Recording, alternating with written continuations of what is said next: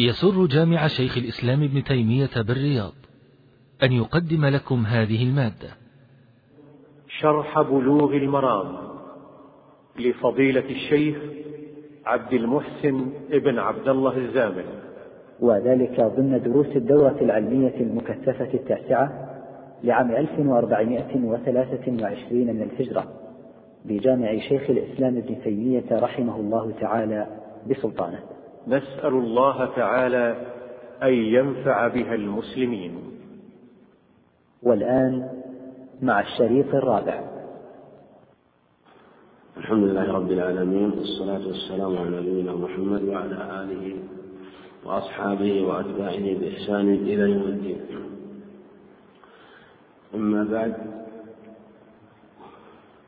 فيقول الإمام الحافظ ابن حجر رحمه الله تعالى وعن أبي هريرة رضي الله عنه أن رسول الله صلى الله عليه وسلم مر على صبرة من مر على صبرة من, من طعام فأدخل يده فيها فنالت أصابعه بللا فقال ما هذا يا صاحب الطعام؟ قال أصابته السماء يا رسول الله. قال أفلا جعلته فوق الطعام كي يراه الناس من غش فليس مني. رواه مسلم. أبو هريرة رضي الله عنه صحابي مشهور واختلف في اسمه كثيرا والمشهور أنه عبد الرحمن بن صخر أو المشهور فيه قولان عبد الرحمن بن صخر وعبد الله بن عمرو. وروى حديثا كثيرا رضي الله عنه وهو من علماء الصحابة ومن فقهائهم وله فتاوي كثيرة رضي الله عنه. هذا الخبر ذكره المصنف رحمه الله في باب البيوع من جهة أن الغش في المبيعات في الأصل أنه لا يجوز لكن من وقع منه غش في المبيع فإن المغشوش يكون بالخيار. وفي أن مر على صبرة صبرة من طعام الصبرة هي الكومة أو الطعام المجتمع المكوم. صبر بعضه على صب بعضه على بعض. فأدخل رسول الله صلى الله عليه وسلم يده في الطعام فنالت أصابعه بللا فقال ما هذا يا صاحب الطعام؟ قال أصابته السماء يعني المطر فأنكر عليه عليه الصلاة والسلام من جهة أنه لا يرى وأمر بإبرازه وإظهاره حتى يعلمه الناس. قال من غش فليس مني. وفي اللفظ الآخر من غشنا فليس منا. ومن كان عنده شيء من الطعام فالواجب عليه أراد أن يبيع شيئا مكوم أو مجموع فالواجب أن يكون واضحا ظاهرا وإذا كان فيه فساد فالواجب أن يظهره وأن يجعله فوق الطعام كما أمر عليه الصلاة والسلام أفلا جعلته فوق الطعام كي يراه الناس؟ وهذا يشمل كل ما يكون مستورا سواء كان من طعام أو يكون مثلا يعني سواء كان مصبور أو يكون مثلا يباع في كراتين أو بأخشاب مثل ما تباع من أنواع الخضار والفواكه وكذلك أنواع الثياب إذا باعها مجموعة وكذلك إذا باع السيارة أو باع جهازا من الأجهزة وكان فيه عيب فالواجب بيانه. لا يحتمل الحديث عقبة لا يحل لمسلم أن يبيع بيعا وفي عيب إلا بينه له يجب عليه أن يبين هذا العيب وأن يذكره لأن من لم يبين العيب فقد غش. ولأن العيب ينقص السلعة فلهذا وجب عليه أن يبين. إما بيانا منصوصا أو بيانا يعني بيانا إما أن يكون البيان مخصوصا منصوصا أو أن يكون بيانا عاما. مثل أن يقول وهذا المختلف فيه. هل يجب التنصيص على العيب؟ وهل تجزئ البراءة من العيب؟ اختلف العلماء في هذا إذا كان الشيء المبيع فيه عيب. والأظهر أن يقال إن كان العيب معلوما للبائع كونه يعلم أن فيها عيب مثل سيارة فيها عطل في داخلها أو خراب في داخلها أو هذا الجهاز المبيع فيه خراب. فإن كان البائع يعلمه فإن فالواجب أن يبينه. وإن كان لا يعلمه وإن كان لا يعلمه وسأله البائع عن عيوبها فلا يلزم مثلا أن يعني لا يلزم ذلك من جهة عدم العلم وأن يتفحصها تماما. المقصود أنه إن كان يجهل إن كان يجهل فلا بأس بذلك. ويجوز على على هذا أن يبيعها بالبراءة من العيب. وهذه ما اختلف العلماء فيه في جواز البيع بالبراءة من العيب. يقول أبيعك هذه السيارة وأنا بريء من كل عيب تماما ولا يلحقني شيء. ولو وجد عيبا بعد ذلك فهل يلحقه؟ نقول البراءة من العيب إن كان يعلم فالصحيح أنه لا يجوز لأنه إذا كان يعلم فالواجب عليه البيان لأنه ثبت في الأخبار أنه عليه الصلاة والسلام في حديث عقبة وغيره قال إلا بينه له. وفي حديث أبي هريرة من غش فليس مني. وهذا يكون مع العلم بالعيب وإن كان لا يعلم بالعيب وباعه بالبراءة منه مع عدم العلم فلا بأس بذلك. وإذا وجد عيبا بعد ذلك فلا رجوع له ولا خيار.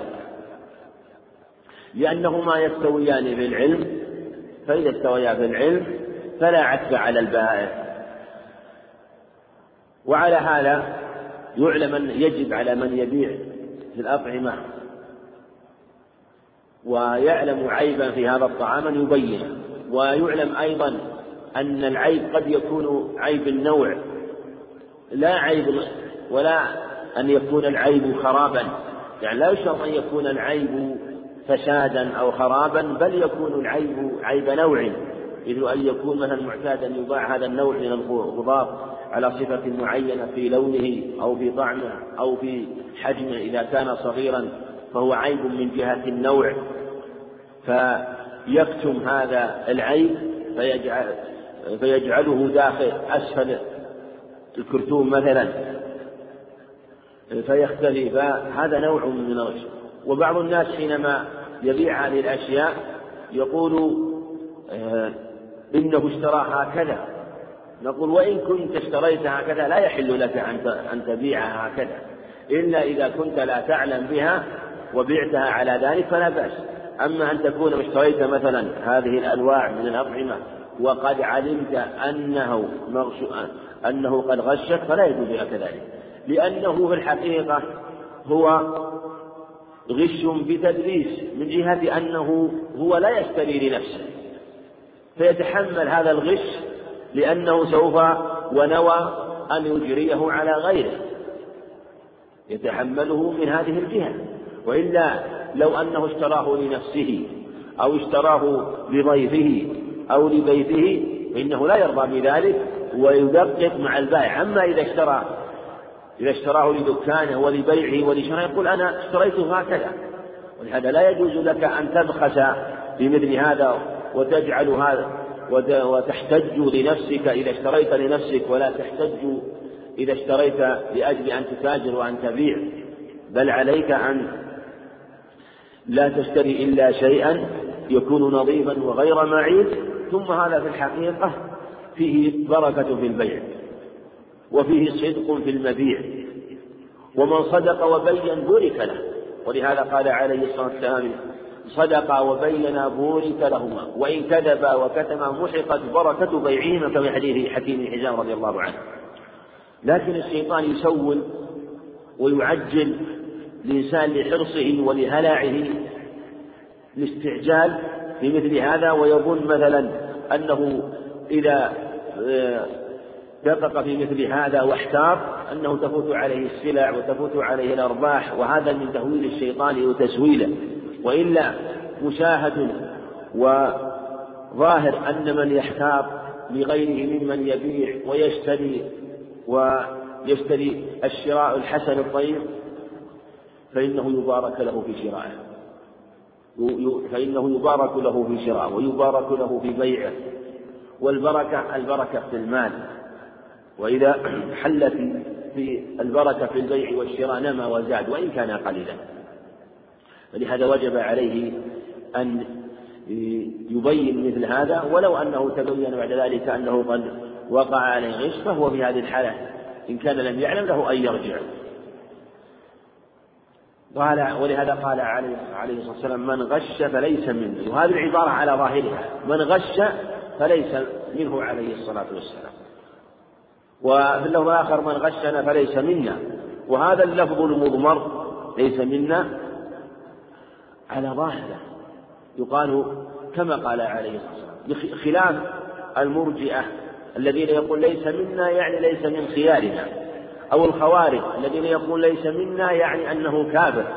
هذان قولان متقابلان باطلان وأهل السنة وسط في باب الأسماء والأحكام. في باب أسماء الدين وأحكام الدين هم وسط فيها. فإذا قيل ليس منا فالمراد على حقيقته ليس منا ولا يلزم منه أن يكون كافرا. لكن النقص هنا نقص واجب. لأن لأن نقص الواجب نوعان. نقص يفسد العبادة ويبطلها ونقص لا يفسدها ولا يبطلها وإن كان واجبا. مثل مثل نقص الوضوء بنقضه بنقضه وإبطاله ومثل نقص الصلاة بسقوط أركانها تبطل ومثل نقص الحج ببعض أركانه فيبطل.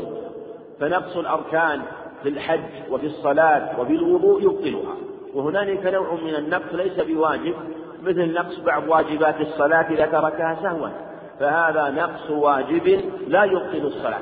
هكذا في نقص الواجبات في باب في باب أسماء الدين والأحكام. كما أن ما نقص عن الواجب في أبواب العبادات نقص يبطل ونقص لا يبطل. كذلك النقص في باب الأسماء والدين والأحكام نقص يبطل الدين. وبه يكون كافرا مما يكون به العبد مرتدا. ونقص لا يبطله بل يكون نقص النقص نقص واجب. وهذا مثل ما يأتي في كثير من الأخبار أن ينفى مسمى الإسم عن شيء من الأشياء مثل قوله عليه الصلاة والسلام لا يزني الزاني حين يزني وهو مؤمن. ولا يشرب الخمر حين يشربه مؤمن ولا ينتهب نهبة يرفع الناس إليه فيها أبصارهم وهو مؤمن. إلى غير ذلك من الأخبار التي جاءت في هذا الباب. فلهذا النقص فيها نقص واجب. وبهذا تزول الشبهة ويتبين الفرقان في مثل هذه الأسماء ويعلم أنه يقال إنه نقص إيمانه الواجب وليس من أهل الإيمان الذين إيمانهم واجب لكن ليس عن خارج عنه خروجا كليا. إنما خرج عن مسمى الكمال الواجب وهو معهم من حيث الجملة لأن الكمال نوعان كمال واجب وكمال مستحب. فإذا قيل نفي الكمال فإذا جاء نفي الإيمان في بعض الأخبار عن أهل الإيمان فالمراد نفي الكمال الواجب.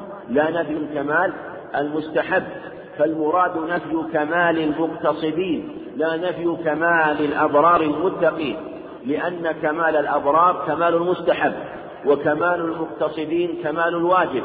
فمن لم يأت بالإيمان فنقصت دينه وإيمانه عن دين المقتصدين لكن لم لا, لا زال معه مسمى الإيمان وأصل الإيمان. وهذا بمعنى أنه لا يستحق الثواب الذي يكون لأهل الإيمان الواجب. يقال ولهذا يقال قد يعني في ما يقع بين الناس إذا استأجر إنسان أجراء أو عمال على عمل من الأعمال فعمل بعضهم طول النهار وعمل بعضهم بعض النهار. هم استووا في أصل العمل. فإذا جاءوا لأخذ أجرتهم صح أن يقول من عمل جميع النهار هذا ليس منا. المعنى أنه لم يعمل كمال العمل. وإن كان هو منهم في أصل العمل فيستحق من الأجرة بقدر ما عمل. ولا يلزم أن يكون عمله باطلا وأن لا يكون له شيء من الأجرة. بل ليس له الكمال الواجب الذي شرط لهم بل له بقدر ذلك مما عمل. هكذا أيضا عمال الآخرة من عمل لها فأتى بالكمال الواجب استحق الوصف الذي به الكمال لأهل الوجود الإيماني ومن لم يأت بالواجب فإنه ينقص عنهم بقدر ذلك. وبهذا يكون أهل أهل الإسلام وأهل أهل السنة والجماعة وسط في باب الأسماء والأحكام بين الخوارق الذين يجعلون نفي هذه الأسماء مبطلا للدين وبين المرجئة الذين يقولون إنه كامل الدين وكامل الإيمان لكن بمعنى أنه ليس بكذا ليس بكذا. إذا جاء في الأخبار بمعنى أنه ليس من خيارنا وهما قولان متقابلان. متضادان وأهل السنة وسط بين طرفين وحق بين ضلالتين والحمد لله. قال وعن عبد الله بن بريدة عن أبيه رضي الله عنه قال قال رسول الله صلى الله عليه وسلم من حبس العنب أيام القطاف حتى يبيعه ممن يتخذه خمرا فقد تقحم النار على بصيرة. رواه الطبراني في الأوسط بإسناد حسن. هذا الخبر حسنه الحافظ رحمه الله لكن هذا وهم منه بل هو وهم فاحش رحمه الله. حيث حسن مثل هذا الخبر. وكأنه توهم من جهة أن في إسناده رجل يقال عبد الكريم ابن عبد الكريم. ف وهذا الرجل ظنه قال رحمه الله إنه هو البجلي وقال إن عبد الكريم عبد البجلي ذكره ابن حبان بالثقات وعلى هذا يكون هذا الخبر جيد من جهة أنه وثق ومن قال إنه متهم أو عبد عبد الكريم عبد الكريم رجل آخر أنه متهم أو أنه كذاب ليس بصحيح. وقال ما معناه إن ابن إن ابن إن ابن حبان فرق بينهما وجعله رجلا آخر. لكن وإن سلم أن الذي في الإسناد عبد الكريم عبد الكريم هذا هو أنه هو البجلي فإن في سنده رجلا آخر. أشد أشد بلاء منه وهو الحسن بن مسلم المروزي التاجر وهو كذاب. ومنهم من قال إنه متهم. ولهذا حكم أبو حاتم الرازي على هذا الخبر بأنه باطل. بل قال إنه كذب باطل. والذهبي رحمه الله قال قد أتى لما ذكر الحسن المسلم قال أتى بخبر موضوع. فحكموا على هذا الخبر بأنه موضوع.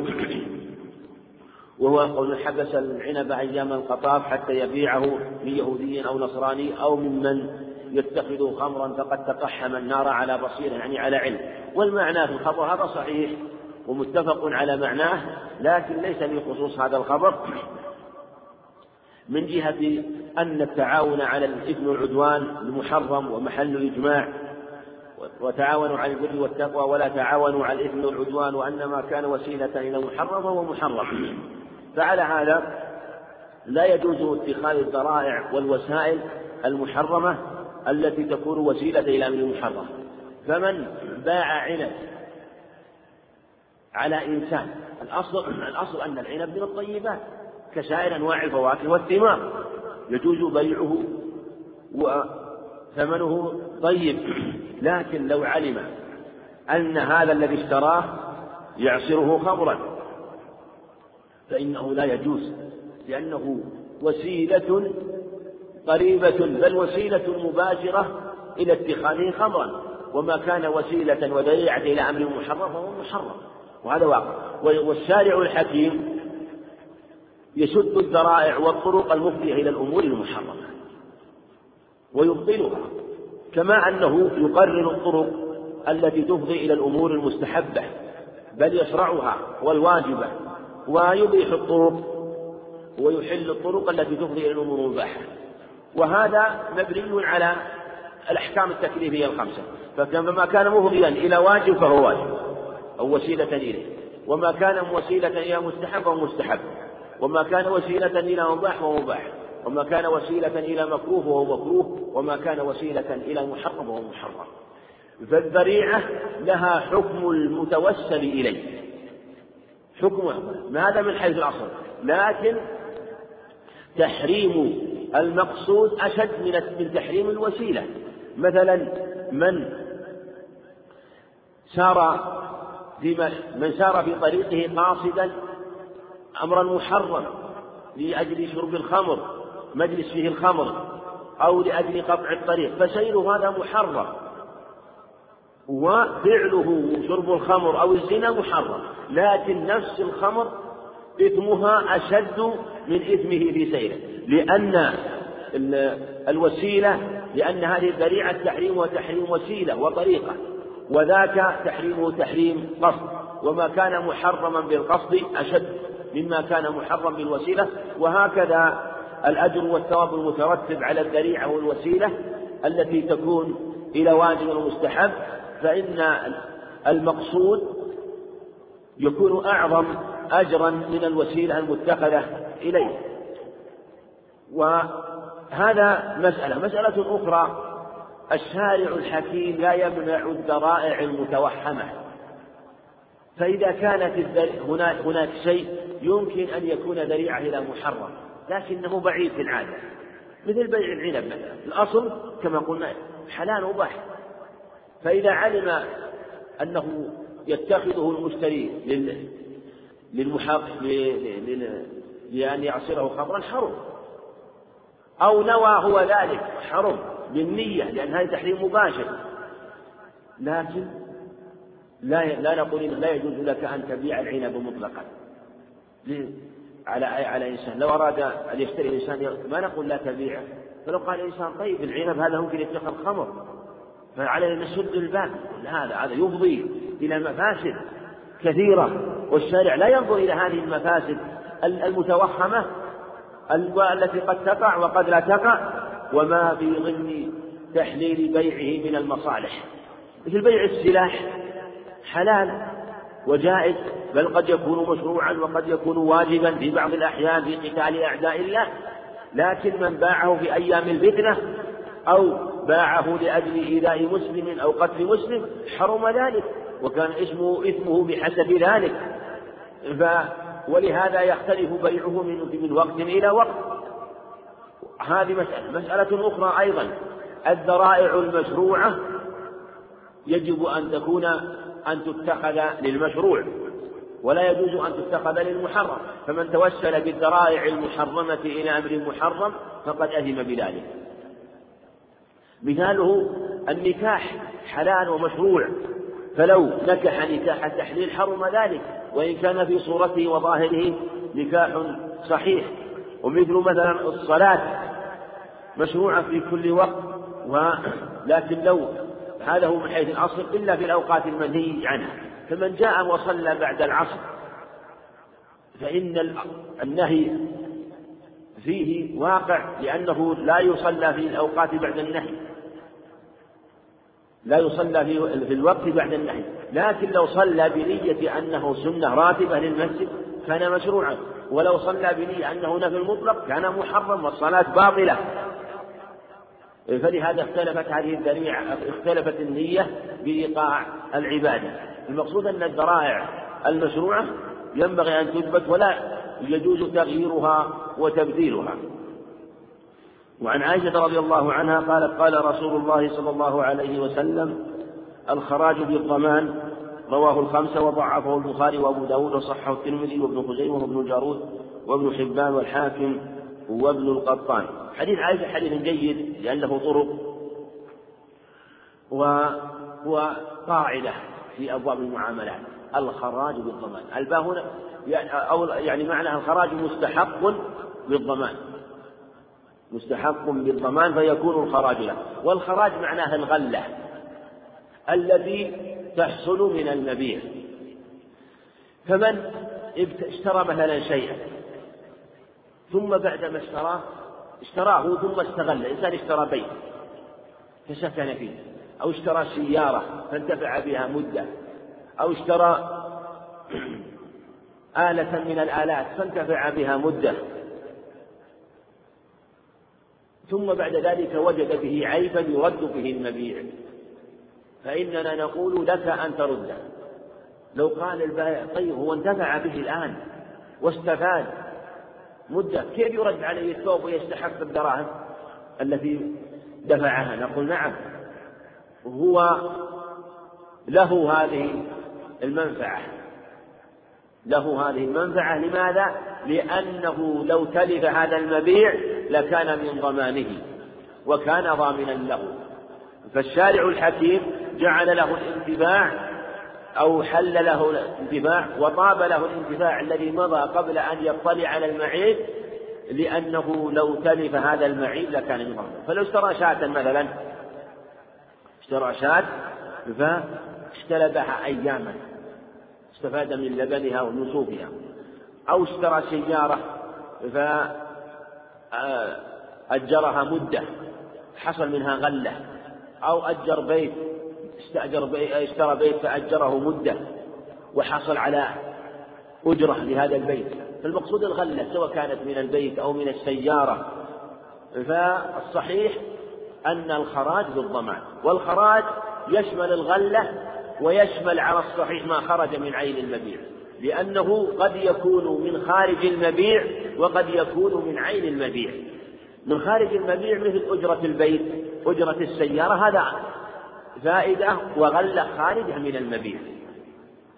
من عين المبيع؟ مثل اللبن السمن الذي يستفاد من البهيمة إذا اشترى غنما. ثم بعد ذلك اطلع على العين في هذه الماشية أو اطلع على العيب في هذه السيارة أو في هذا البيت. نقول يستحق الرجوع. نقول إن إنه إذا رجع المبيع إلى صاحبه فإنه يكون ما أخذه له ويطيب له والخراج بالضمان. الخراج مستحق بالضمان. قد يقول قائل طيب ألا يرد علينا حديث المصرات؟ حديث حديث سبق معنا في حديث المصرات. الرسول عليه الصلاة والسلام قال لا تصر الإبل والغنم فمن ابتاعها فهو بالخيار بعد أن يحلبها. ثلاثة إن شاء ردها ورد صاع ومعها صاع من تمر. ورد صاعا من تمر. فضاق من ساعة محفلة فهو بالخيار ثلاثة أيام وش وجه المنافاة؟ أنه عليه الصلاة والسلام لما أن لما أن المشتري حلب هذه الشاة شرب لبنها. وجدها ماذا؟ مدلسة وجد فيها تدليس أن هذا اللبن جمع في ضرعها. كانت محينة مجموعة في ضرعها الرسول عليه الصلاة والسلام لم يجعل هذا اللبن له بل أمره ماذا؟ في الحديث قال ردها ورد صاعا من تمر. ما قيل في هذا الخراج بالضمان. موجود الآن الغلة التي خرجت من عينها. كان مقتضى هذا أن أن يقال اللبن الذي شربه الحليب الذي شربه مقابل أنها لو تلفت كان من ضمانه. عنها عن ذكر أهل العلم عن هذا الحديث أجوبة. الجواب الأول قالوا إن حديث المصرات أصح باتفاق أهل العلم. فلا يرد بحديث عائشة. حديث عائشة فيه خلاف وإن كان الأظهر ثبوته لكن لا يمكن أن يرد به حديث أن يرد هذا الخبر أو أن يرجع عليه بل هو أرجح وأثبت وأصح. هذا جواب الجواب الثاني وهو أصح لأن فيه جمعا بين الخبرين. وفيه فائدة بأخذ هذا الخبر كقاعدة أن يقال إن قول الخراج بالضمان ليس مخالفا لحديث المصرات لأن حديث لأن المصرات التي باعها صاحبها اللبن هل كان موجود حال العقد ولا غير موجود؟ نعم كان موجود حال العقد فيكون البائع باعها بما فيها ماذا؟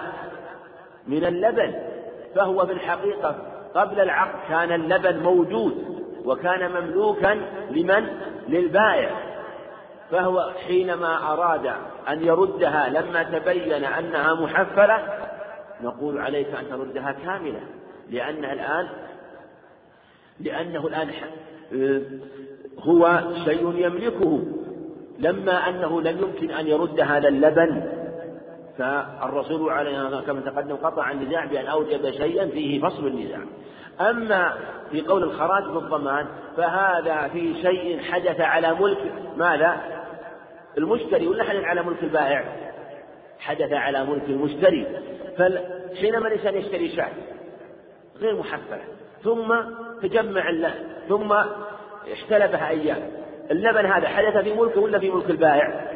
حدث بعدما ملكها حينما استأجر حينما اشترى بيتا وأجره هذه الأجرة هل هي حادثة في ملكه أو في ملك البائع؟ في ملكه لأن الآن مملوكة له كذلك مثلا إذا أجر البيت أو السيارة فعلى هذا نقول إنه حدث في ملكه فهو مملوك لكن لما تبين هذا العيب كان له الرد وفي هذه الحالة ما مضى يطيب له لأنه حدث هذه هذه هذه الغلة وهذه العين التي خرجت من هذا المبيع أو أو كانت من خارج المبيع فالأجرة مثلا هي مملوكة له لكن ولهذا قال عليه الإمام الخراج بالضمان. وهذا الجواب آه، أرجح وفيه جمع بين الخبرين.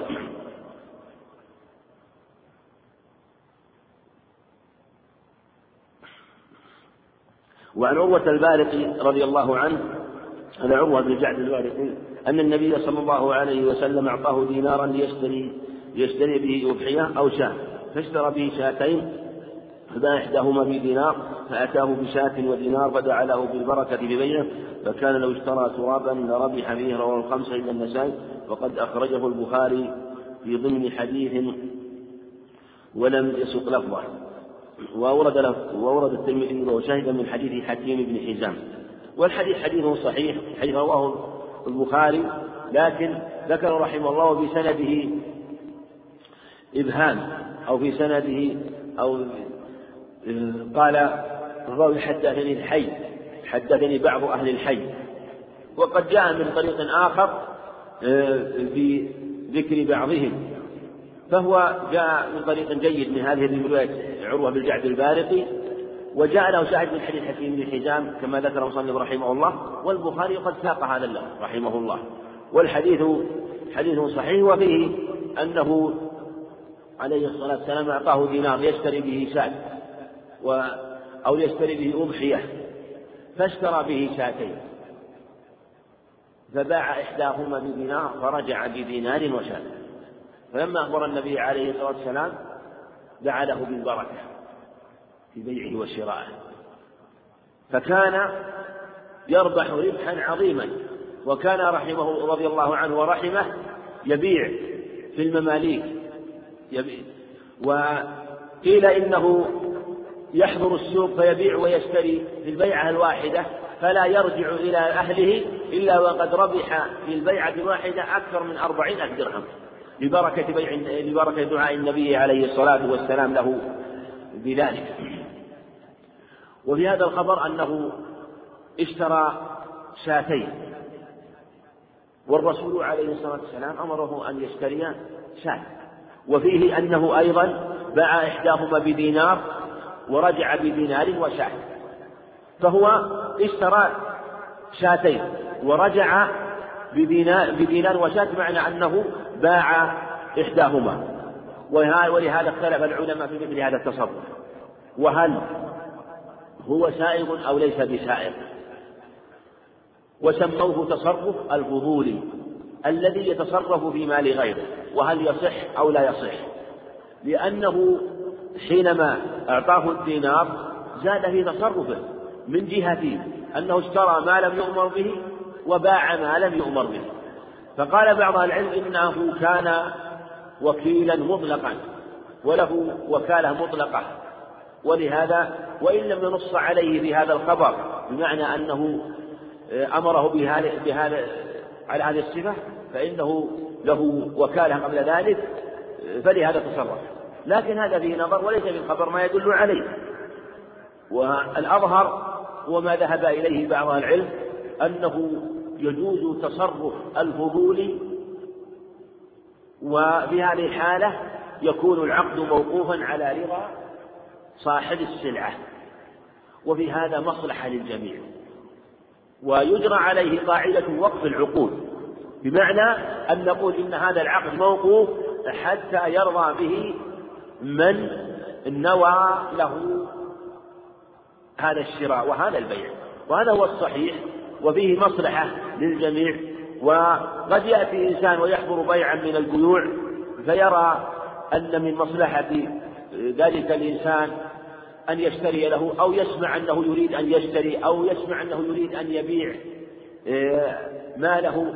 فرأى من رغب أن يشتري هذه الأرض أو يشتري هذا البيت وقد علم أن فلان قد عرض بيته أو قد عرض أرضه وهو لم يوكله بذلك أو رأى من يبيع بيتا أو سيارة أو طعاما وقد آه، علم مثلا أن فلان له رغبة في ذلك أو لم يعلم. لكن أراد أن ينفعه بذلك. لكن وقد يقع أحيانا أنه يتصرف بناء على معرفته بذلك.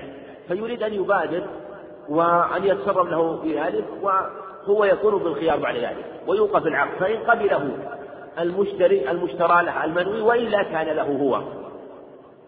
وهذا هو الأظهر لهذا الخبر. واستدلوا أيضا بما ثبت في الصحيحين في ذلك الرجل الذي استأجر أجراء قصة هؤلاء الثلاثة أولئك حديث ابن عمر الصحيح أولئك الثلاثة الذين انطبق عليهم الغار ثم سألوا الله عز وجل بأعمال صالحة ومنهم وأحدهم سأل الله عز وجل قال اللهم إنه كان لي أجراء استأجرتهم. فأعطيتهم أجرهم إلا واحدا أبى أن يأخذ أجره فذهب فثمرته ثمر ماله كله. ثم جاء بعد ذلك وقد ثمر له مالا عظيما. فقالت اتق الله وأعطني حقي وقال مالي.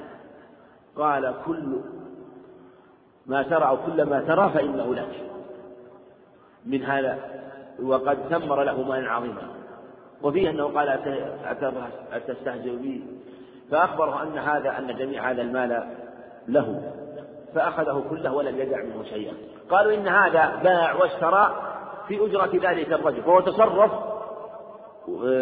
كتصرف الفضول وهو لم يأذن له بذلك.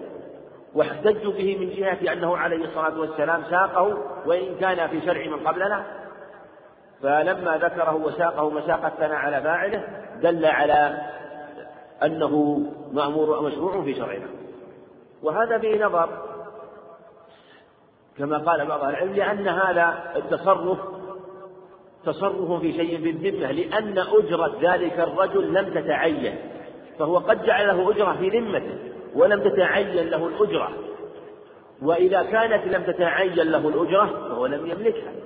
وإذا كان لم يملكها فليس له شيء معين يصح. إيه، ليس له شيء معين يقال إن ذاك إنه تصرف فيه تصرف الفضولي. ولهذا كان الحجة في هذا الخبر ويستدل عليه أيضا بأن الأصل هو صحة التصرف وصحة العقود التي يجريها التي يجريها المسلمون ومنها مثل هذه العقود. فعلى هذا إذا تصرف مثل هذا التصرف وأجراه فالصحيح أنه يقف على إنفاذ صاحبه فإن أمضاه تم وإلا كان لمن عقد هذا البيع وهذه الصفقة. وعن أبي سعيد الخدري رضي الله عنه أن النبي صلى الله عليه وسلم نهى عن شراء ما في بطون الأنعام حتى تضع وعن بيع ما في ضروعها وعن شراء العبد وهو آبق وعن شراء المغانم حتى تقسم وعن شراء الصدقات حتى تقبض وعن ضربة الغائص. رواه ابن ماجه والبزار والدار بإسناد ضعيف. الحديث إسناده ضعيف لأنه من طريق محمد بن إبراهيم الباهلي عن محمد بن زيد العبدي والصنعاني رحمه الله في سبل السلام يقول إنه ضعيف لأنه رواية شهر بن حوشب. وهو من رواية وإن كان من رواية شهر بن حوشب لكن ليس علته لأن شهرا حسن الحديث على على الأظهر. ثم الحافظ رحمه الله لا يوعد رواية شهر بل يعتمدها ويجعلهم باب الحسن. كأنه لم يطلع على علة الخبر لكن علته لأنه من رواية ذلك الرجل محمد بن إبراهيم الباهلي وهو مجهول. فالخبر لا يصح. لكن ما فيه من هذه أنواع من هذه البيوع جاءت الأخبار بعدم صحتها. أما قول نهى عن شراء ما في بطون الأنعام هذا واضح وهذا محل اتفاق.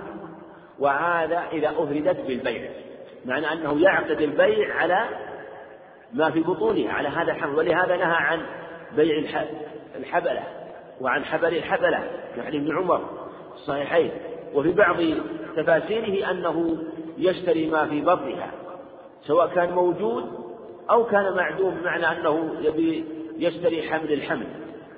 فهذا لا يصح ولما فيه من الغرض والرسول عليه الصلاة والسلام نهى عن بيع الغرض وعن بيع ما في ضروعها.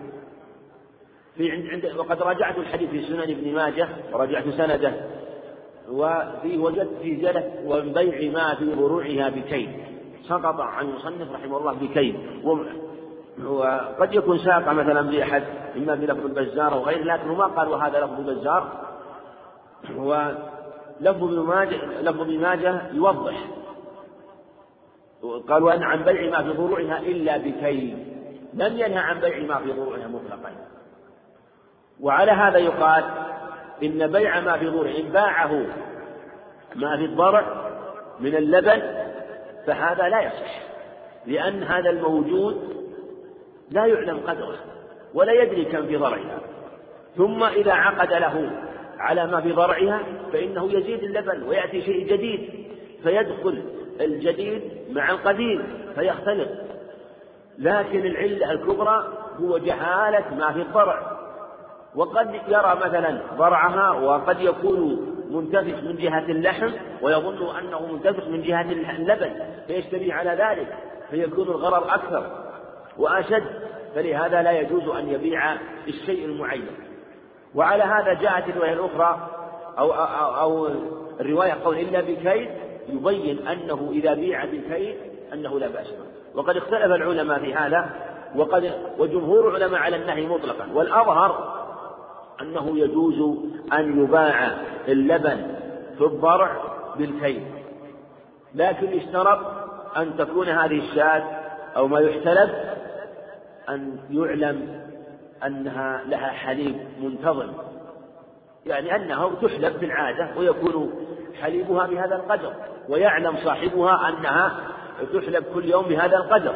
أما إذا كان حليبها مضطرب مختلف تارة تدر الحليب فيأتي كثير وتارة ينقطع حليب فيكون قليل في هذه الحالة لا يباع لأنه يفضي إلى غرر الجهالة وعلى هذا يكون قول الوسط لا يقال بمنع بيع ما في ضرعها مطلقا ولا يقال بجوازه مطلقا بل يقال بالتوسط في ذلك وأنه يباع بالكيل يباع بالكيل ولا مانع أيضا يقال يباع بالوزن. إذا علم وإن كان في الأصل مكين إذا علم لبنها وحليبها وعلم قدره على جهة التقدير التقريب بذلك وأنه منضبط. وعلى هذا يجوز أيضا أن يباع لبنها أيام. يقول من اشتريت حليب هذه الشاة أو هذه البقرة عشرة أيام بهذا القدر بعشر ريالات بعشرين ريال بمئة ريال فلا بأس أن يشتريه أياما أو أن يشتريه بالكيل مثلا بالكيل كل يوم كذا مقدر آه، بشرط كما سبق أن يكون معلوما. ما يكون من لبنها وحليبها. وهذا هو الأظهر في هذه المسألة من جهة أن القصد من هذا هو العلم. والرضا يتبع العلم فإذا علم هذا الشيء وانتفى الجهل فلا بأس بذلك. وعن بيع نعم وعن شراء العبد وهو وهو آبق. كذلك شراء العبد وهو آبق أو شراء الشيء الذي لا يعلم أو الجمل الشارد أو يبيع السمك أو كما سيأتي في البحر. إن هذا غرض لأن من شروط البيع هو القدرة على التسليم. أو ظن القدرة على التسليم. وهذا لا يحصل في هذا البيع فيكون في غرض فيحرم. هذا محل اتفاق. وعن شراء المغانم كذلك. وعن شراء ما حتى تقسم وعن شراء الصدقات حتى تقبل شراء المغانم.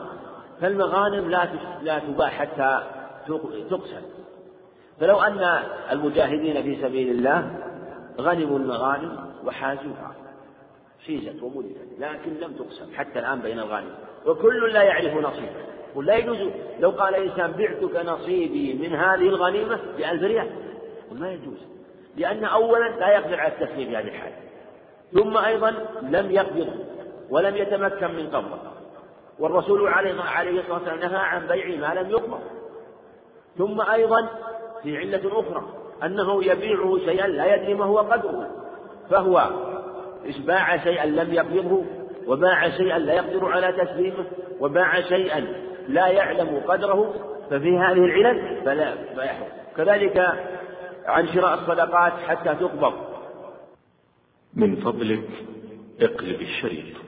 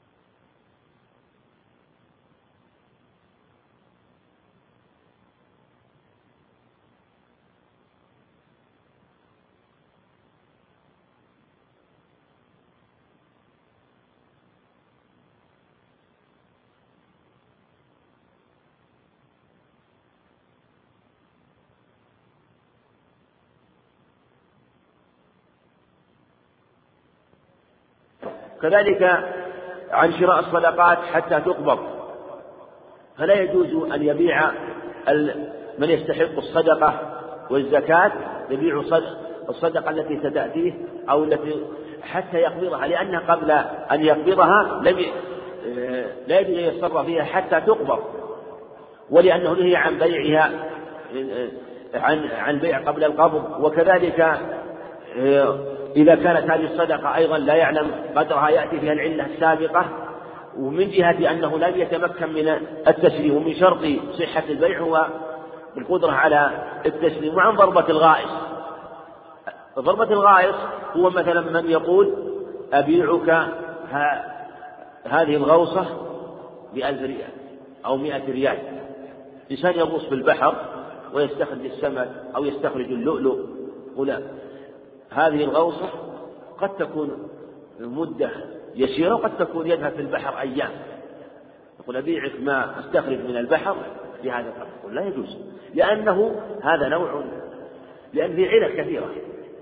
أولا لأنه باع ما لم يملك وما لم يقنع تسليمه ولأن فيه قمار. فقد يبيع مثلا ما يستخرج من اللؤلؤ بألف ريال. ويست... ثم يحصل على شيء عظيم من اللؤلؤ أو من أفضل ما يكون في البحر يساوي الآلاف الكثيرة. وقد يغوص في البحر ولا يحصل على شيء. والقاعدة أن العقد إذا دار بين الغرر والمخاطرة بين الغنم والغرم فإنه عقد باطل ويكون من عقود القمار والرهان المحرمة. وعن ابن مسعود رضي الله عنه قال قال رسول الله صلى الله عبد مسعود وعبد الله رضي الله عنه. قال قال رسول الله صلى الله عليه وسلم لا تشتروا السمك في الماء فإنه غرر رواه أحمد وأشار إلى أن الصواب إلى أن الصواب وقفه. الحديث في سند ضعف وفيه انقطاع من رواية المسيب بن رافع عن عبد الله بن مسعود وهو لم يسمع منه وما فيه من النهي عن بيع السمك في الماء فهذا واضح. أنه قال لا تستر السمك في الماء فإنه غرض لأنه لا يقبل على تسليمه. ولأن السمك في الماء يظهره بحجم كبير. فقد يبيع هذه السمكة في الماء ويراها كبيرة فإذا خرجت كانت صغيرة فيحصل غرض ثم اختلف العلماء هل ينهى عن بيعه مطلقا أو يقال فيه تفصيل. والأظهر أن يقال إن كان الماء قليلا. يمكن أن يصيد السمك بيسر وسهولة وبلا مشقة. قليل. في هذه الحالة لا بأس آه، من بيعه لأنه مقدور على تسليمه. مقدور على يعني هذا مع شرط إنه ما يملكه يملكه. يعني إذا كان السمك مملوك له لكنه في الماء. هذا المراد. ليس المراد إنه لكن لو أراد أن يبيع آه، سمك لا يملك مثل شيء لم يملكه في ماء غيره هذا لا يجوز. لكن إذا كان هو يملكه أو في ماء يخصه ففي هذه أو أو في ماء احتاج هو وهو يقدر عليه يقدر على يكون ماء مثلا في برية أو ماء منتفع في برية وحضره وحازه وقد وقدر على إمساك به بيسر وسهولة فإنه يملك في هذه الحالة. لكن يأتي قضية التسليم. فإذا قدر على تسليمه بأن كان الماء يسيرا في هذه الحالة لا بأس. لو قيل مثلا إن السمك يظهر كبيرا في الماء فإذا باعه يكون في غرض من جهة أنه آه، يغر المشتري فيخرج بغير الحجم الذي في الماء. فيقال إنه لا بأس على الصحيح لأنه يبتنى على مسألة بيع الغائب. وبيع الغائب يجوز على الصحيح لكن للمشتري خيار الرؤية. خيار الرؤية. فإذا رآه فإن كان على الصفة فلا بأس. وهذا كما سيأتي بالخيار خيار الخلف في الصفة. معنى أن الشيء المبيع اختلفت صفته. فإذا اختلفت صفته فإن له الرجوع. مثل ذلك لو أن إنسان وصف له مبيع غائب عنه. صفته كذا وكذا وصف له البائع. ثم لما رآه وجد الصفة مختلفة عن الحال الواقع. أقول له الخيار. وعلى هذا يجوز آه، أن يباع مثلا العقار بص آه، آه، يبيعه مثلا بصفة معينة وينتفي الغرر من جهة أنه قد لا يتضح الصفة له إذا رآه. فيقول يرى في هذه الحالة فإن تبين له على الصفة التي تصورها فإنه يتم وإلا فلا يتم البيع.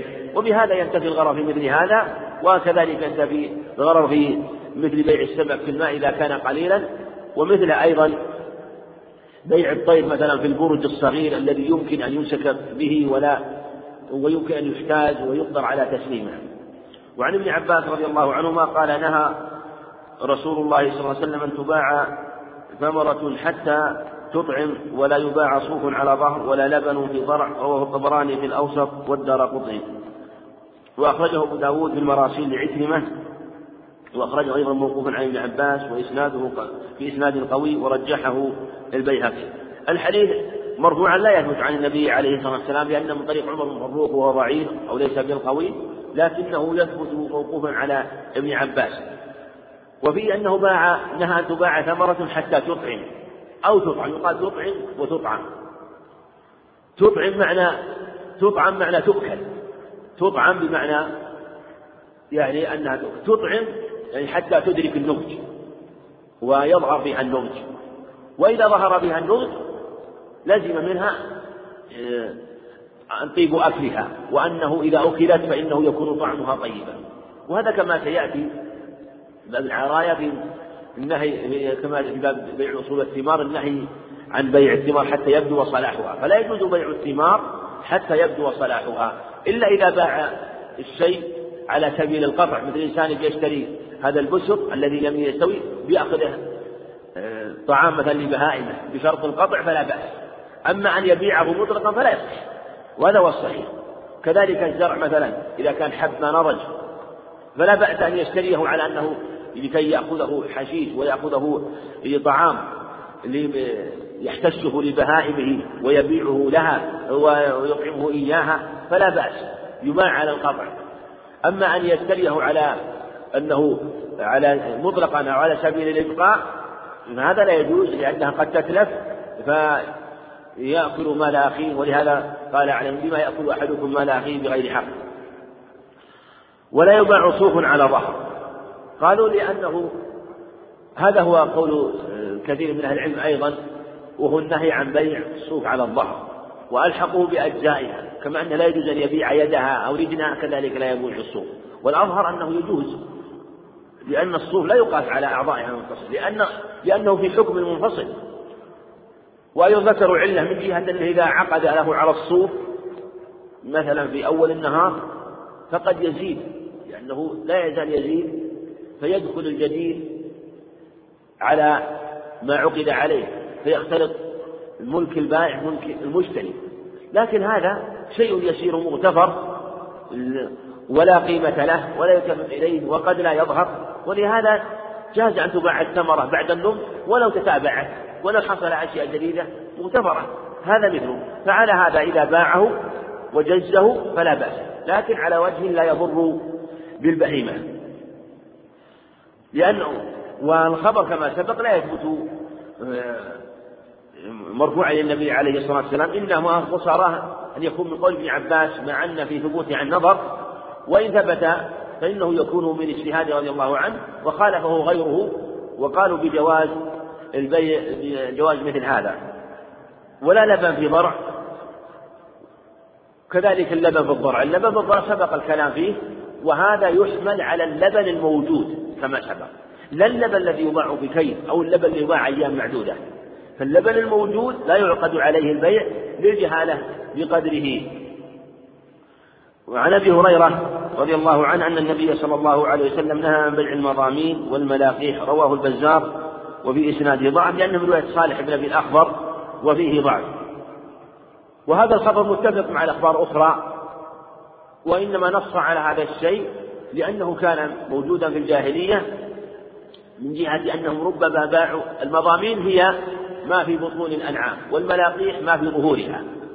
وقيل بالعكس المضامين ما في ظهورها والملاقيح ما في بطونها.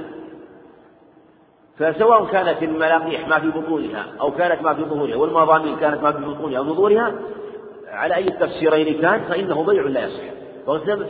ثبت في الصحيحين من حديث ابن عمر أنه نهى عن بيع الحبلة وحبل الحبلة. فما, فما به بطونها وهو الموجود وهو الحمل الذي يفرد به لا يصح كذلك حبل الحبلة سواء كان باعه حمل الحمل أو باعه مثلا ما ينتج هذا الفحل. يعني باعه ما في ظهره كله لا يصح للغرض العظيم والجهالة. وهذا باطل باتفاق أهل العلم. وعن أبي هريرة رضي الله عنه قال قال رسول الله صلى الله عليه وسلم من أقال مسلم بيعته قال الله عثرته رواه أبو داود بن ماجه وصححه ابن حبان والحاكم هو حديث صحيح وفيه أنه يشرع للمسلم أن يقيل أخاه المسلم والإقالة هي فسخ البيع معنى أنه إذا اشترى المسلم من أخيه المسلم سلعة فقال المشتري أريد أن أفسخ البيع. رأى أنها لا تناسبه أو لا تصلح له. البيع قد تم بلا عيب ما في لا عيب ولا شيء تم بشروطه فقال أقلني قال أو قال سامحني أريد أن أرجع المبيع وأريد أن أسترد الدراهم. البائع لا يلزم. كذلك لو قال البائع للمشتري أنا أريد أن أسترد السلعة. تحسف باع السيارة وتحسف على سيارته. وقال أنا أريد أريد سيارتي. وأرجع فيها وأعطيك الدراهم. المشتري لا يلزمه كما أن البائع لا يلزمه ذلك فكلاهما لا يجب عليه أن يفسخ البيع لكن سنة أن يقيل أخاه المسلم البائع يقيل المشتري والمشتري يقيل البائع لأن فيه تطيبا لقلبه ولأنه قد يكون ربما ظن أنه محتاج لهذه السلعة أو البائع تعجل في بيعها فتبين أنه محتاج لها مثلا. فندم على بيعها وهذا ندم على شرائه فإذا قاله حصل له هذا الأجر العظيم أقال الله عثرته يوم القيامة. وهذا أجر عظيم. وهذا أيضا فيه وإذا استجاب لأخيه المسلم حصل له خير عظيم أيضا في الدنيا. وإن السماحة في البيع تورث البركة. رحم الله امرأ سمح البيع سمح الشراء. في الله سمحا إذا باع. سمحا إذا اشترى سمحا إذا قضى وكذلك إذا اقتضى. وهذا هو المشروع هو أن يسمح له وأن يقيله بيعته. والإقالة هل هي فسخ أو بيع؟ الصحيح أنها فسخ.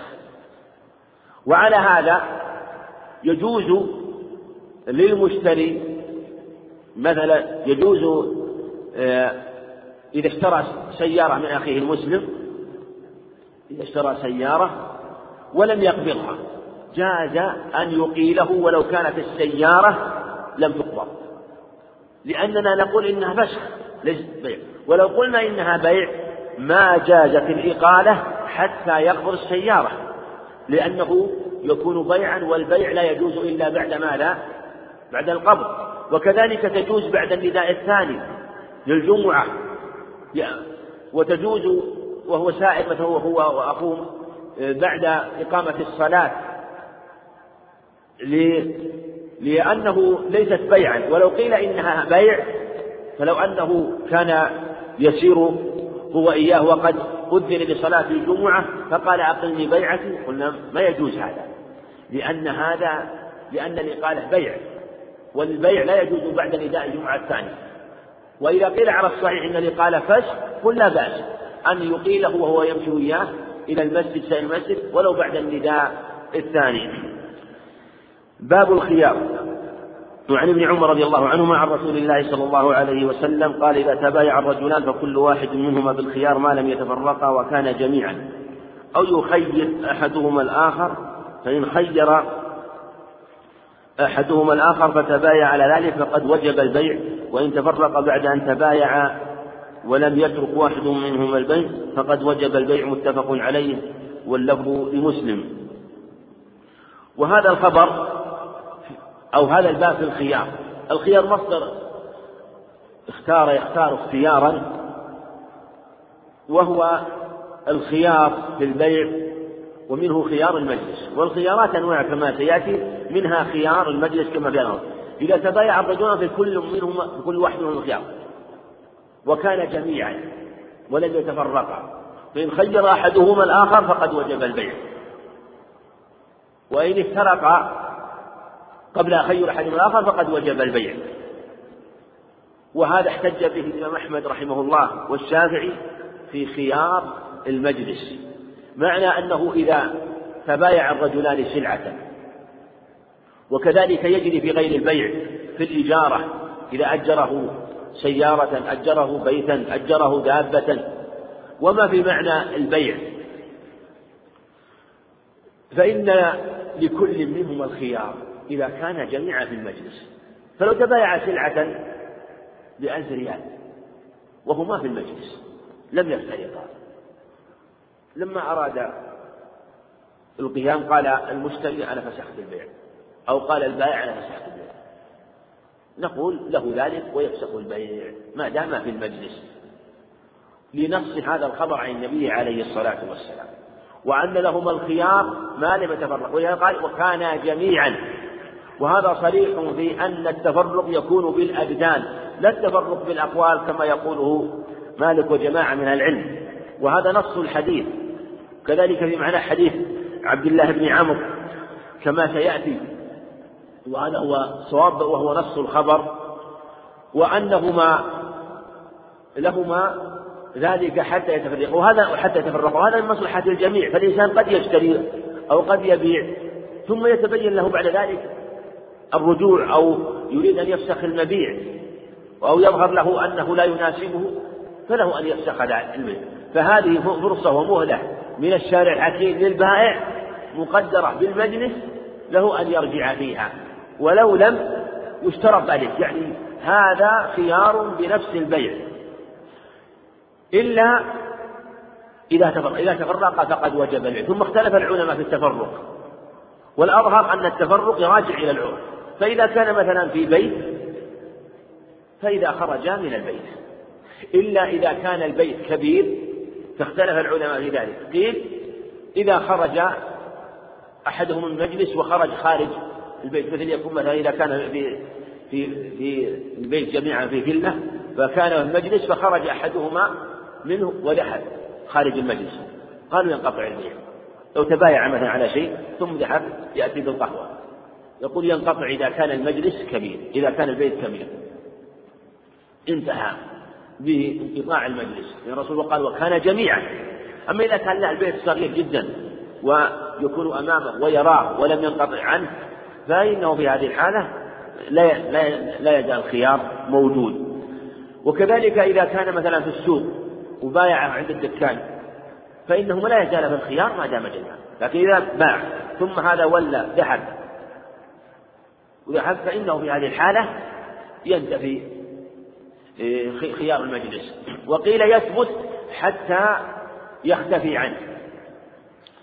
المقصود ما دام جميعا جالسين في مجلس أو في محل في محل في محل المبيع فالخيار ثابت.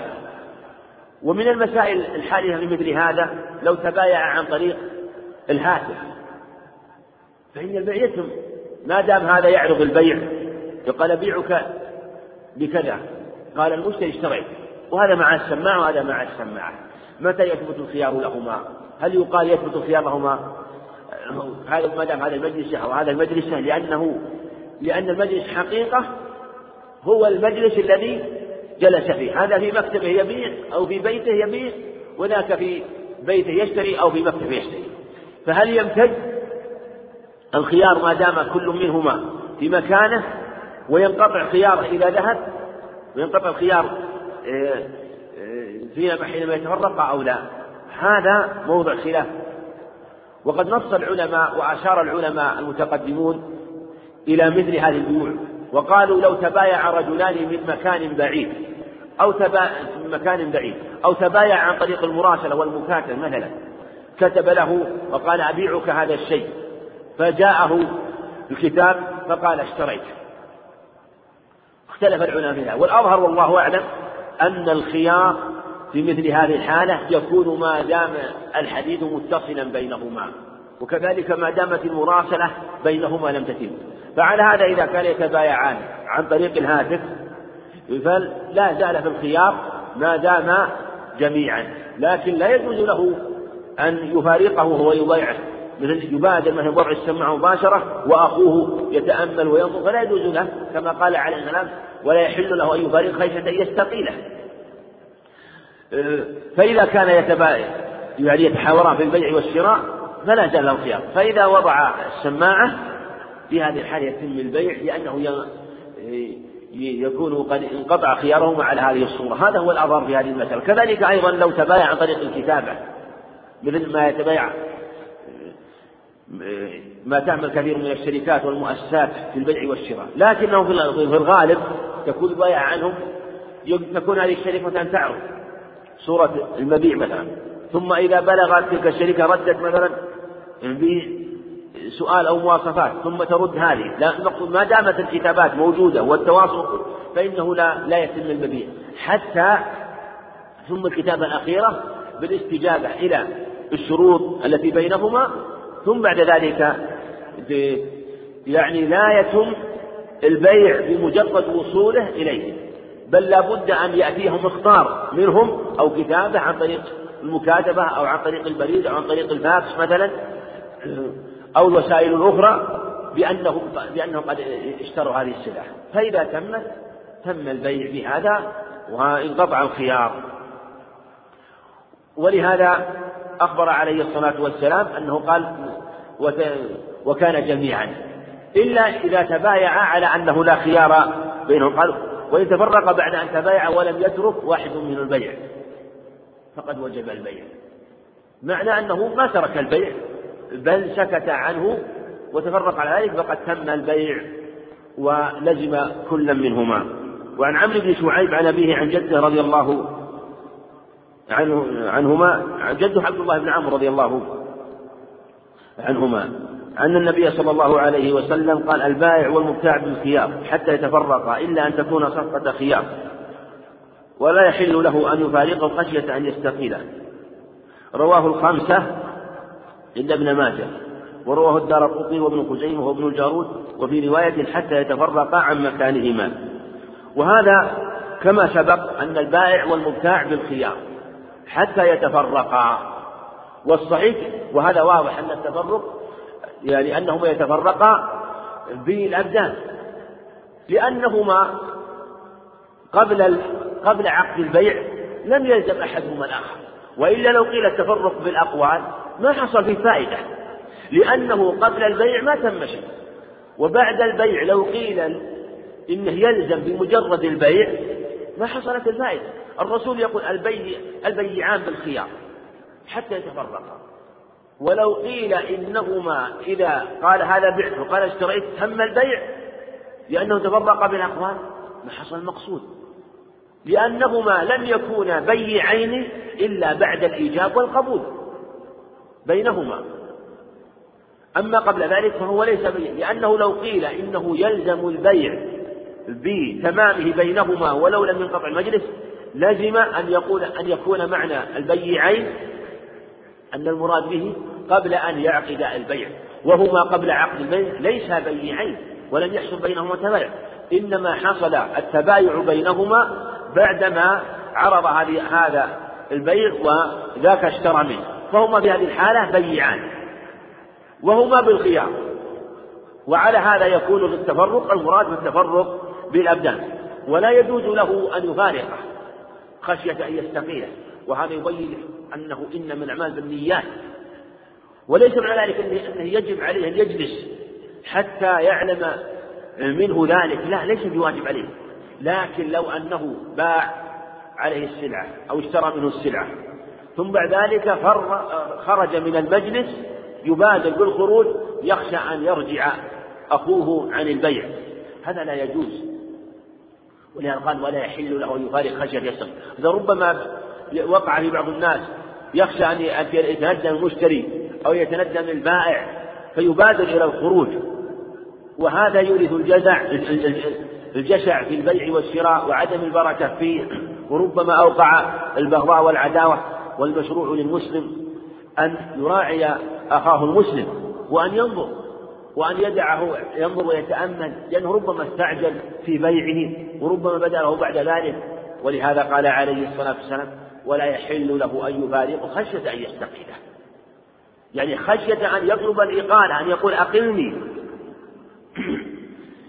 بل يجب بل لا يبادر لكن إذا جهل الأمر وأراد أن يقوم كعادة بعض الناس حينما يتبايعون يكون هذا يقوم وهذا يقوم أو ظهر من أخيه الرضا بذلك أو تبين أن البيع صالح لهما جميعا فلا بأس بذلك. إنما المحذور أن يبادر خشية أن يبادر أن يطلبه الإقالة أو هو ينوي ذلك. وكان ابن عمر رضي الله عنهما عبد الله بن عمر لم يبلغه هذا الخبر وثبت عنه أنه إذا بايع رجلا رجع القهقرة ومشى خلفه وفارق المجلس رضي الله عنه. ولهذا قال إنه لم يبلغه الخبر بهذا لأنه من رواية عبد الله بن عمر رضي الله عنهما.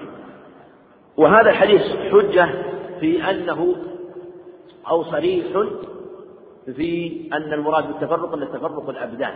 قال ولهذا قال لا يحل أن يفارق خشية ان يستقيله. وهذا يبين انه ما دام ما دام جالسين جميعا في المجلس فإنهما فإنهما متبايعان فإن لهما الخيار جميعا.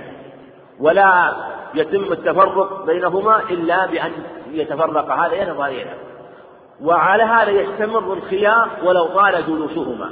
ولو أن رجلين في سفر متصاحبين تبايعا سلعة فالبيع مستمر دائما معهما حتى يرجعا إلا إذا تفرقا في سفرهما تفرق في منزله مثلا أو وصل إلى مكان فحصل بينهما تفرق فيحصل. أما ما دام جميعا فلا. ولهذا ثبت حديث الدرجة في سنة أبي داود أن رجلين تبايعا باع أحدهما مملوكا له بجمل له فندم أحدهما. وكان قد بات جميعا. باعه في أول النهار فلما أصبح من الغد قام ذاك إلى جمله وأراد أن يطلقه الثمن فجاءه الذي باعه فقال إنه لي. فقال بيني وبينك أبو بر صاحب رسول الله صلى الله عليه وسلم. فقال أبو برده رضي الله عنهما أخبر أنه عليه الصلاة والسلام أن البيعين بالخيار ما لم يتفرقا. قال أبو برده رضي الله عنهما أراكما يعني ما أظنكم تفرقتما.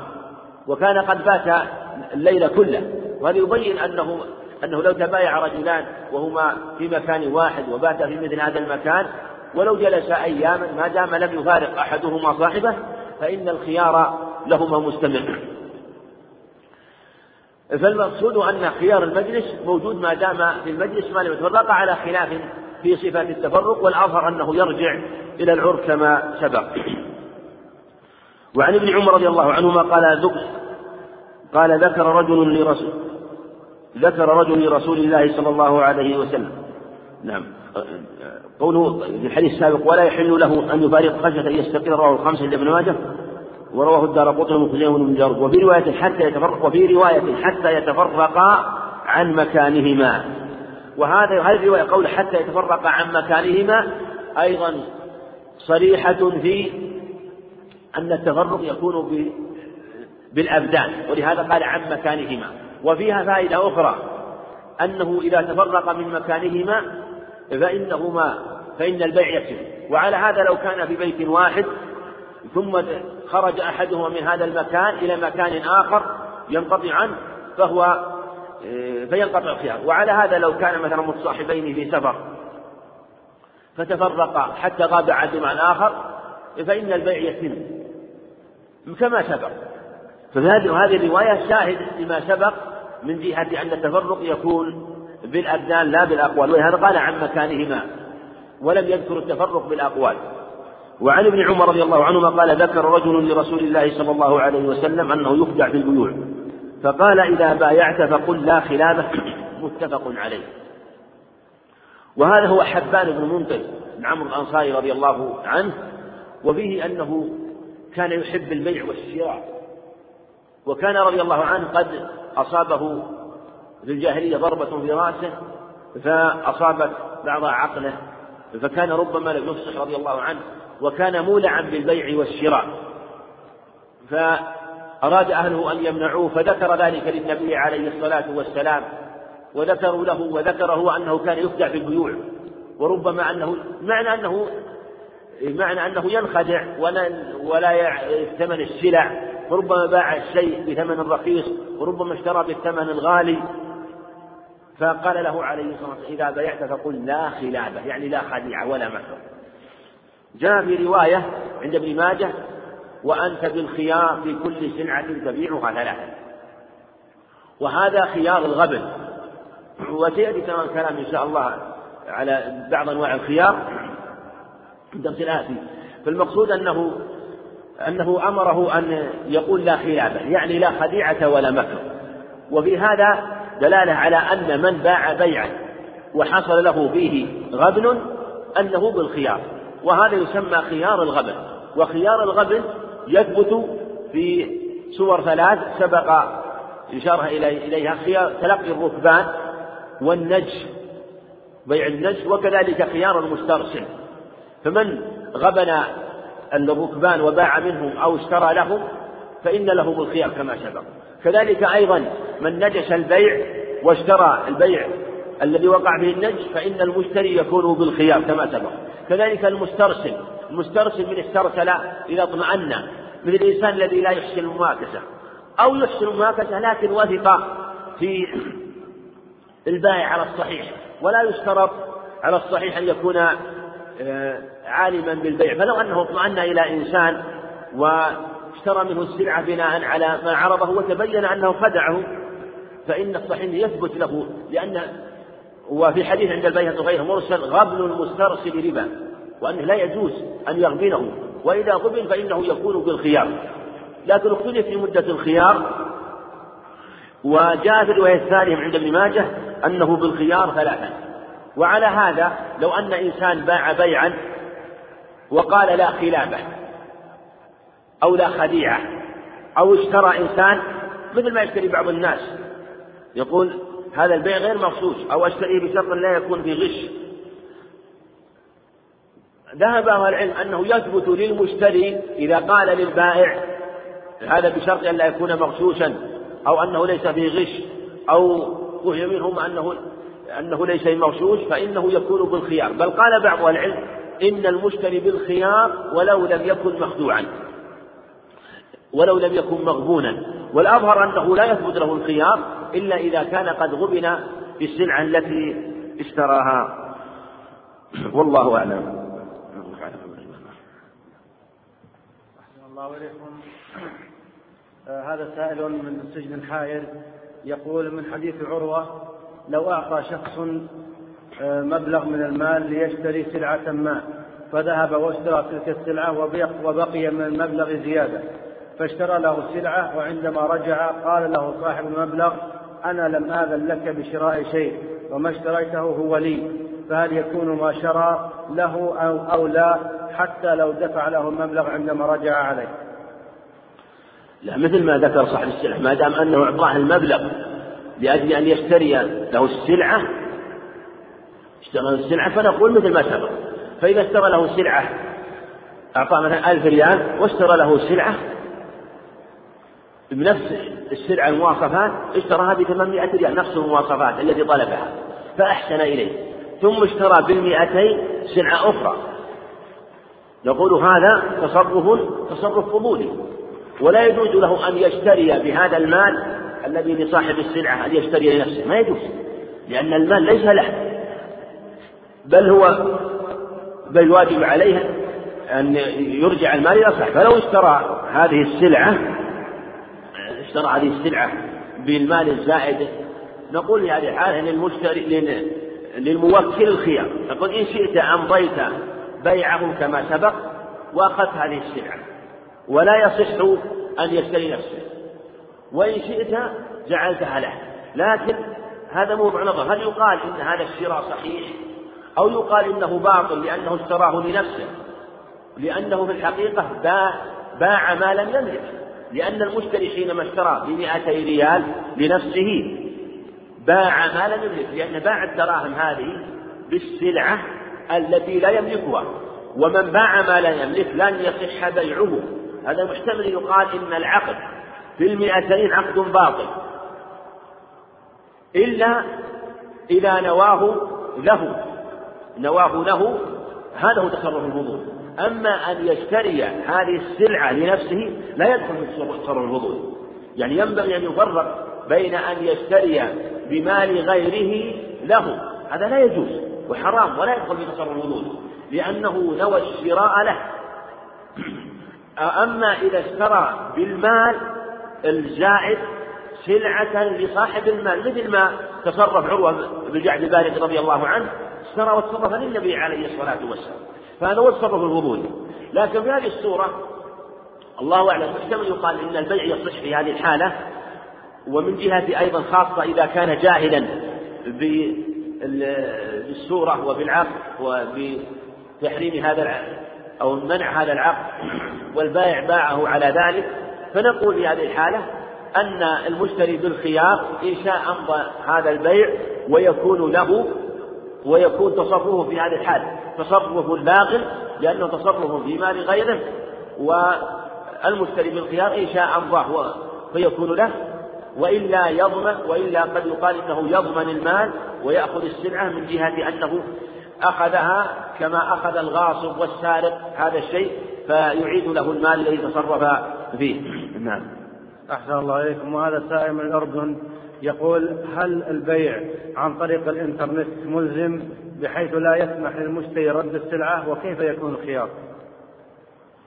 أول بيع عن طريق الإنترنت أنا ما أعرف صفته. لكن أعلم أنه يقع فيه من الغرض والغبن والمخاطرة بل والقمار الشيء الكثير. مثل ما يقع بين الآن بين الناس البيع في المعاملات. البيع في المعاملات وإن كان بيعا جائزا لكنه من أردى أنواع البيوع.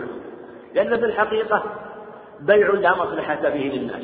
بيع دراهم بدراهم. وإن كان جائز مع اختلاف الجنس لكنه من أردى أنواع البيوع ومن أقله بركة. ولهذا يقع فيه الغرر والضرر والمخاطرة. ولا مصلحة فيه ولا إنتاج ولا شيء. مجرد بيع دراهم بدراهم إنما جاء الشرع بالمصارعة في أحوال خاصة. جاء الشرع وإن وإن وإن كان لا يفهم من هذا تحريم بيع المعاملات ولا ولا يقال بهذا لكنه بيع فيه رداءة وفيه مخاطرة. وهذا يشهده من يستعملون هذا ومن يقابلون هذه الشاشات التي تبيع عن هذه آه، هذه العمولات. كذلك أيضا ربما يكون هذا هذا؟ البيع الذي يكون عن طريق هذه الشبكة شبكة الإنترنت. إذا تم البيع عن طريق هذا في نظر إن كان عن طريق الاتصال المباشر بالإنترنت اتصال مباشر هذا يشبه البيع عن طريق الهاتف. بل هو أبلغ من البيع عن طريق المكاتبة هذا أوضح ما يكون وأبلغ ما يكون. أو كان البيع عن طريق المكاتبة الواضحة المكاتبة الواضحة يكتب له هذا يطلع على السلعة عن طريق وصف السلعة بما يكتب له وهذا يطلع. وبشروطها هذا كله معلوم بشروط. فإذا ثبتت الشروط المبيع من العلم به وثبتت الشروط الأخرى وتم على هذه الصفة وانتفى الغرض فالبيع صحيح. فالأصل حل البيوع حل لكن ينبغي الاحتياط في البيع والشراء في مثل هذا فقد يقع أنواع من الغرر والضرر في مثل هذا. أحسن الله عليكم. هذا سائل من أمريكا يقول رجل مسلم يعمل في التجارة ومما يبيعه صور وتماثيل لمعبودات من دون الله كالمسيح عليه السلام وبوذا وغير ذلك. فهل هذا من الشرك أم أنه محرم دون الوقوع في الشرك؟ والله يعافى.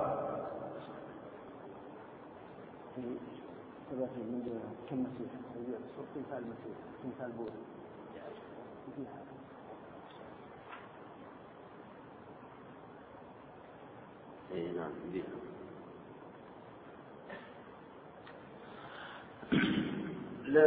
هذا بيع الصور والتماثيل محرم. إذا إذا كان أقول بيع الصور والتماثيل محرم لا يصح. فلا يجوز للمسلم أن يبيع. وخاصة إذا كانت الصور الصور التي تكون لأجل تماثيل من أصنام وغيرها أو أشياء مزعومة تماثيل مزعومة كل هذا من البيوع المحرم. سبق معنا في حديث جابر إن الله حرم بيع قال عبد الله رضي الله عنه عن النبي عليه الصلاة والسلام إن الله حرم بيع الميتة والخنزير والأصنام. والأصنام وبيع التماثيل والأصنام لا شك أنه يفسد الأديان. وهذا البيع باطل ويجب على المسلم أن يتقي الله عز وجل وأن يترك آه، ما وقع من هذه الأشياء وأن يتخلص منها. وأن يتوب إلى الله من هذا وإذا كان قد وقع منه قبل ذلك وقبل العلم ف ولم يعلم بذلك فلا إثم عليه من جهة الجهل بما سبق لكن عليه التوبة في المستقبل. وصور التماثيل في الغالب أنها لا تخفى على المسلم أنها محرمة خاصة إذا كانت التماثيل تماثيل لأصنام. المجموعة أو أصنام تعبد من دون الله فهذا ترويج للشرك والكفر بالله عز وجل فلا يجوز التعاطي لهذا باتفاق أهل العلم. نعم. أحسن الله إليكم. هذا يقول متى يجوز الاحتكار؟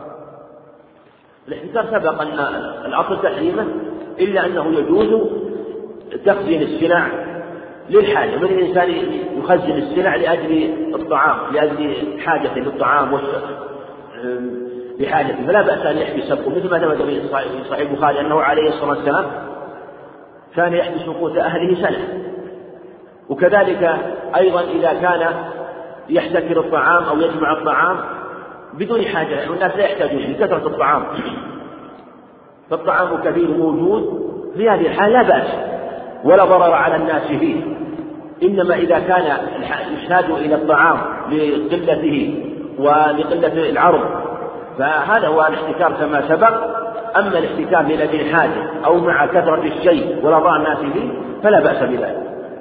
أحسن الله إليكم وأثابكم ونفعنا بعلمكم وصلى الله على نبينا محمد وعلى آله وصحبه أجمعين. الحمد لله رب العالمين والصلاة والسلام على نبينا محمد وعلى آله وأصحابه وأتباعه بإحسان إلى يوم الدين أما بعد سبق الكلام على أو شيء شيء من الكلام على باب الخيار والمصنف رحمه الله ذكر حديث ابن عمر وهو من أصح وأشهر الأحاديث في باب الخيار وهو خيار المجلس. والخيار أنواع منها خيار المجلس كما تقدم. وهو الصحيح لهذا الخبر من جهة القول بثبوت بيع الخيار. والنوع الثاني خيار الشرط وهو أيضا خيار أو من الخيارات التي تثبت للمتبايعين وهذا لا يثبت إلا بالشرط. بخلاف المجلس فإنه يثبت بالعقد نفسه ما دام في المجلس إلا أن يسقط الخيار. وهذا أيضا يشار إليه أنه يشار إليه وهو إذا ما إذا أسقط الخيار ولهذا قال عليه الصلاة والسلام إلا أن تكون الصفقة صفقة إلا أن تكون صفقة خيار يعني إلا أن تكون الصفقة صفقة خيار واختلف العلماء في صفقة الخيار. هل هو إثبات الخيار أو نفي الخيار؟ إلا أن تكون الصفقة إلا أن تكون صفقة خيار. فهذا والأظهر أنه بمعنى أنه أن الخيار يسقط خيار المجلس إذا تبايعا على أن لا خيار بينهما يقول أبيعك هذا الشيء بهذا الشيء وأنه لا خيار بيننا بمجرد العقد يتم البيع ويلزم البيع لكل منا ورضي بذلك جميعا فيسقط خيار المجلس ولا خيار لهما بمجرد انتهاء العقد لأنه ما أسقط خيارهما.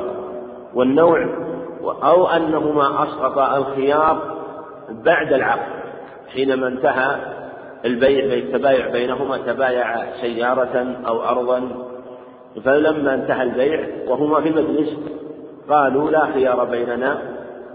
ففي هذه الحالة يسقط الخيار لأنهما تراضيا على إسقاطه. أما إذا سكت عنه إذا فإن الخيار ثابت حتى يتفرغ كما سبق. خيار الشرط هو الخيار الذي يشترطانه بعد العقد ويكون مدة معلومة وابتداؤه من تفرقهم من المجلس. واختلفوا هل يكون ابتداؤه من انتهاء العقد أو ابتداؤه من التفرق؟ لا ضرر يكون بعد التفرق لأنه قبل التفرق الخيار ثابت بنفس المجلس. شكر الله لفضيلة الشيخ على ما قدم وجعله في موازين حسناته. والسلام عليكم ورحمة الله وبركاته.